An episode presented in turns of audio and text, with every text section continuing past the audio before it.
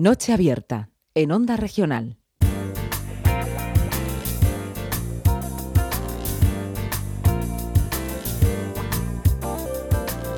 Bueno, pues vamos a continuar. 9.37, ahora nos centramos en, en, otra cuestión.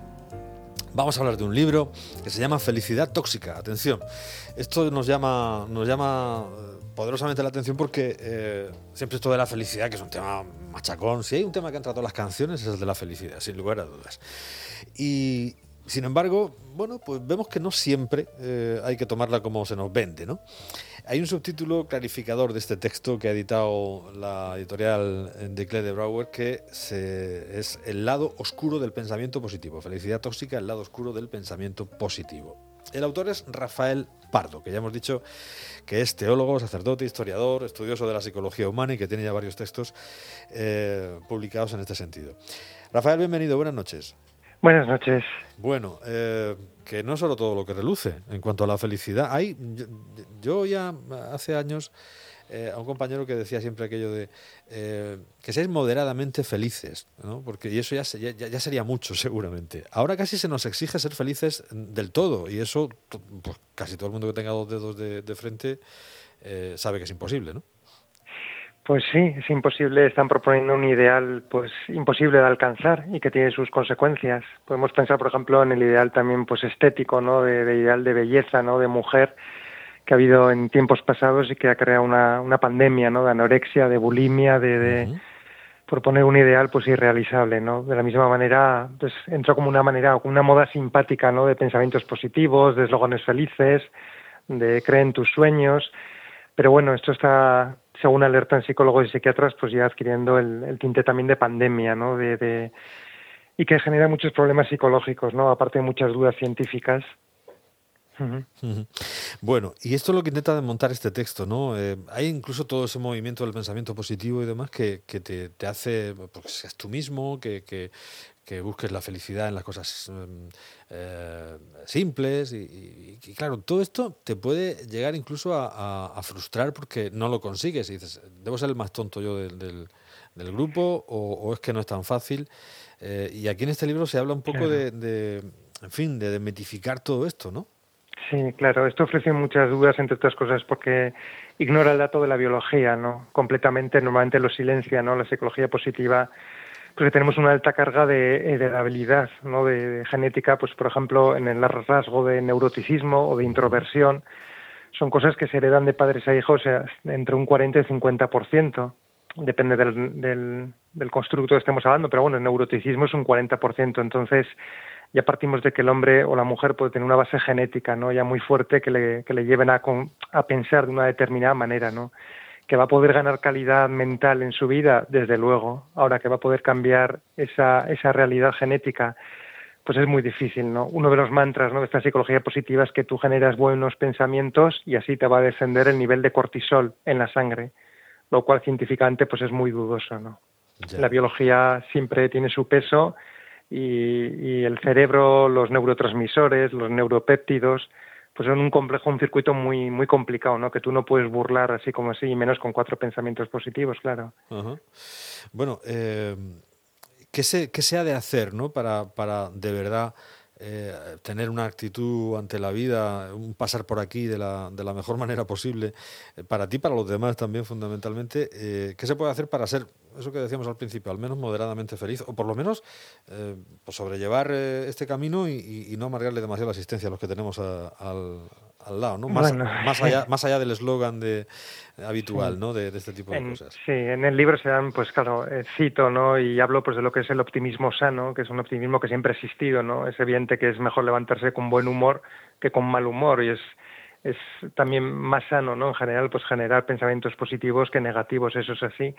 El asunto es distinguirlo un optimismo ingenuo, ¿no? Que ya roce lo, lo infantil o o que pueda rozar incluso desagradable, ¿no? Porque pensemos, por ejemplo, en eh, cito el caso ¿no? de una periodista estadounidense que, que en 2009 pues denunció en un libro que, que fue bastante famoso pues bueno, ya tuvo cáncer de mama, entonces eh, pues sintió tristeza, sintió ansiedad, sintió miedo, que es lo normal, ¿no? Cuando uno le detecta una enfermedad pues con cierta gravedad. y resulta que ella fue al hospital y, buceó en las redes sociales pues para buscar apoyo, para expresar estos sentimientos y se encontró con toda una censura social, ¿no? En la que ella le decía, no, no, tú tienes que, tienes que ser positiva, tú vas a salir más fuerte, vas a salir más bella. Entonces ella decía, pues no es exactamente así, yo no me siento ni más fuerte, ni más bella, ni, ni este cáncer me está haciendo más feliz, ni lo veo como una oportunidad. Se dio cuenta que nadie le permitía hablar así, ¿no? Ni el médico, ni, ni las enfermeras, entonces ahí ves cuando una cosa que es un optimismo sano se convierte en una especie de dictadura, ¿no? En el que uno se culpabiliza a la víctima, que ese es el, problema de fondo. Fíjate que, eh, es algo curioso. Hoy ha muerto Rosa María Sardá, la actriz, y, ha muerto de cáncer. Y ella dijo cuando lo detectaron la enfermedad, dice, tengo cáncer que es una enfermedad contra la que no se lucha. Como diciendo esa manía, ¿no? De, de bueno, se uno puede adaptarse o puede eh, aprender a convivir con ella y hacer, bueno, lo que razonable y médicamente haya que hacer, pero aquello de la lucha, ¿no? Y tal, pues claro, cuando, cuando no vences, porque cuando se dice has vencido al cáncer, pues eh, bueno, cuando se puede, pues oye, enhorabuena y felicidades, pero eh, muchas veces no es así, pues es como una derrota añadida. Claro, en el fondo, claro, toda esta psicología positiva uno nace del ámbito empresarial, como casi todo lo que nace en Estados Unidos. Es, es, una psicología del servicio de lo empresarial. En el fondo es es decir, la responsabilidad sobre tu vida eh, la tienes tú mismo. Entonces, como ser feliz es muy fácil, si no lo eres, es que eres un auténtico masoquista, ¿no? Que eliges la infelicidad, puesto que ser feliz es muy fácil, en el fondo es proponértelo. Entonces, todo este discurso pues nace en torno a las empresas, para quitar responsabilidad a las empresas después de la crisis económica por ejemplo, eh, despedimos a un trabajador que tiene precariedad laboral y le decimos, no, esto va a ser una oportunidad que tú tienes de crecimiento, ¿no? ¿no? A mí me has echado yo tengo unas condiciones de precariedad laboral, ¿no? O, por ejemplo, pensemos, pues lo mismo, ¿no? Al decirle a una persona, en el fondo, tú eres, debes ser feliz independientemente de tu condición socioeconómica, ¿no? Eh, de, de, tus condiciones laborales, del moving del jefe, ¿no? En el fondo es como decir, no, no, la responsabilidad de la felicidad la tienes tú en tu interior y es una manera de, desplazar la atención, ¿no? Por ejemplo, en, los programas de desarrollo de la ONU se dice que el bienestar psicológico está es inherente a las condiciones socioeconómicas, ¿no? Cosa que estos libros de la felicidad nunca hablan. Esto de cómo hacer que te pasen cosas buenas, las gafas de la felicidad, todos estos bestsellers ¿no? de la felicidad barata, nunca hablan de tu condición socioeconómica. Siempre hablan de que tú eh, tu vida tienes que tomar en tu interior, ¿no? es una especie como espiritualismo así individualista, ¿no? Que conviene mucho al discurso del poder y al discurso de las empresas, ¿no? Hay cosas en el libro que llaman la atención, como por ejemplo esa manía de, de, separar, de dividir emociones positivas de las negativas, cuando realmente nosotros somos un contenedor de ambas y, hemos de saber eh, gestionarlas eh, según los casos. Claro. Se habla también de, no, del pensamiento positivo, sino de pensar bien, que es lo que realmente nos puede ayudar a, seguir adelante. Eh, o, se, o se habla también, eh, esto me ha llamado la atención, ¿no? lo, lo, decía al principio, ¿no? aquello de la paradoja de sé tú mismo, pero es que yo no soy como, como se supone que he de ser yo mismo para ser feliz, yo soy de otra manera, con lo cual esto es, es, muy complicado. ¿Y, qué papel juega la, espiritualidad en todo esto? Porque eres teólogo, eres sacerdote, y, no sé si también hay ahí un... sí, sí, bueno, porque porque eh, este, sí, este tipo de felicidad que se plantea primero rompe con todas las culturas, rompe con la cultura oriental, por ejemplo, que, ellos admiten pues el yin y el yang, ¿no? O sea, lo, positivo y lo negativo como parte del crecimiento, de la aceptación de la vida y de la felicidad, ¿no? Que la vida pues no es siempre sonreír y siempre hacerte un selfie viajando no sé dónde, sino que la vida pues tiene sus momentos tristes. Y también rompe con, con la tradición, pues claro, cristiana, ¿no? Lo que ha sido el pasado, donde es una concepción de mucho más comunitaria, mucho más social, mucho más de asistencia al necesitado y más alegría en dar que en recibir, ¿no? Ellos, esta psicología positiva lo reduce todo el individuo, mientras que la tradición, por ejemplo, cristiana en este caso, habla de una, de una alegría en donde hay solidaridad comunitaria, ¿no? Cosa que no interesa para nada, ¿no? Todo lo que es comunitario o social no interesa para nada en esta, en esta psicología positiva. Cuando vemos que en realidad para ser felices nosotros eh, vivimos dentro de una comunidad, dentro de un grupo social, dentro de una cultura, ¿no? Esto no es, una empresa que ser feliz que sea algo plenamente subjetivo, sino que es algo que se conquista también como sociedad, ¿no? En torno a los derechos sociales, en torno a mejorar las condiciones del trabajador, pues hay muchas cosas de fondo, ¿no? Que este tipo de libros naturalmente pues no quieren, pues porque les resulta más complicado hablar de estas cosas y es más fácil decir eh, hoy va a ser un buen día o los límites están en tu mente, ¿no? Luego viene un bichito de, coronavirus y te destroza todo esto, ¿no? Claro. Ni que mente, ni que, ni niño muerto, ¿no? No tiene nada que ver con esto. Por cierto, una, una cosa.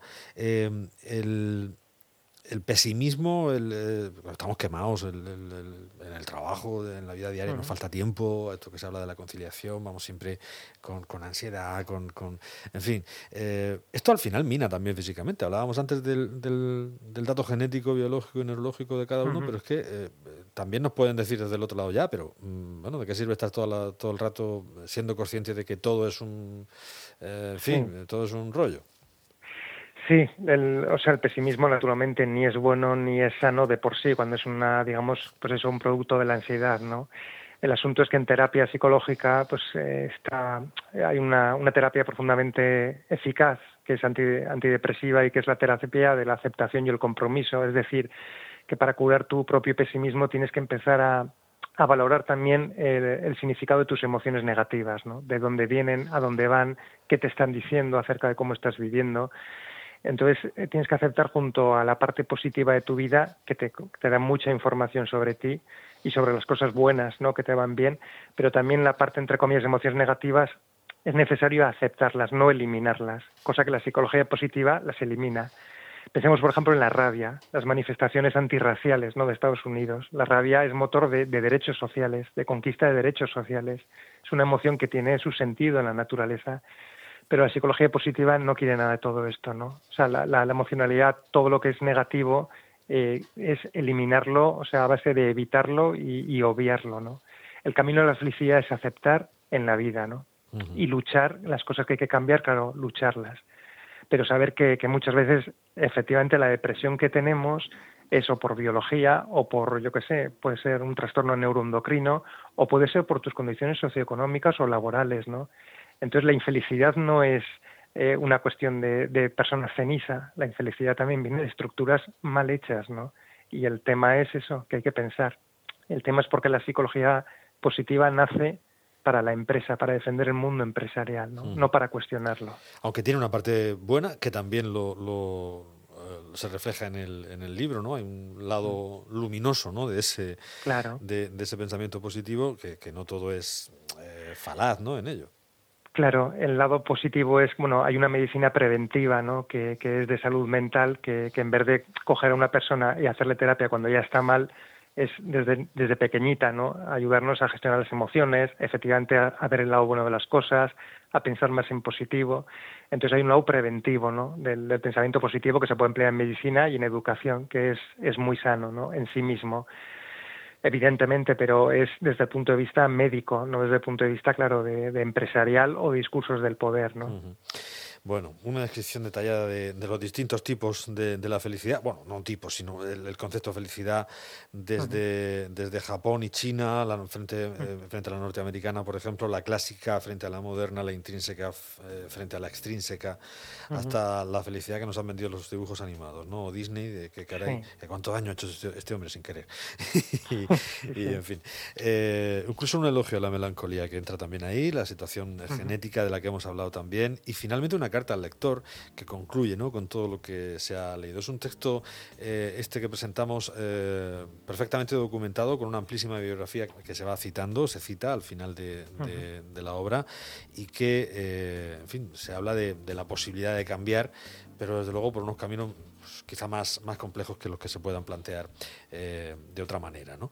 Eh, Rafael Pardo, que es además también autor de Personas altamente sensibles, donde da unas claves psicológicas y espirituales, un libro que por su segunda edición, que también, eh, del que también es autor, y este Felicidad tóxica, el lado oscuro del pensamiento positivo, del que hablábamos hoy con nuestro invitado, que ya hemos dicho que es teólogo, historiador, y, estudioso de la psicología humana y, que, y sacerdote, y que nos habla de que no es solo todo lo que reluce, ni verdad todo lo que sale en las camisetas impresos, ni en, los, eh, en las tacitas, ni siquiera en las galletas de la suerte de los restaurantes chinos, aunque sean, aunque sean asiáticos, aunque venga de aquel lado el eslogan. Eh, Rafael, muchísimas gracias, ha sido muy amable. Estoy hasta en los comercios del ramo, me imagino, se puede encontrar y también de, a través de internet, supongo, ¿no? Eso es, sí. Se puede adquirir el libro pues en a través de internet, de los canales habituales, pues de Amazon, de Corte Inglés o en la librería confianza que tengas debajo de casa y así. Perfecto. Felicidad tóxica, el lado oscuro del pensamiento positivo de Rafael Pardo. Ha sido un placer, Rafael. Muchísimas gracias. Buenas noches. Igualmente. Hasta, luego. Adiós.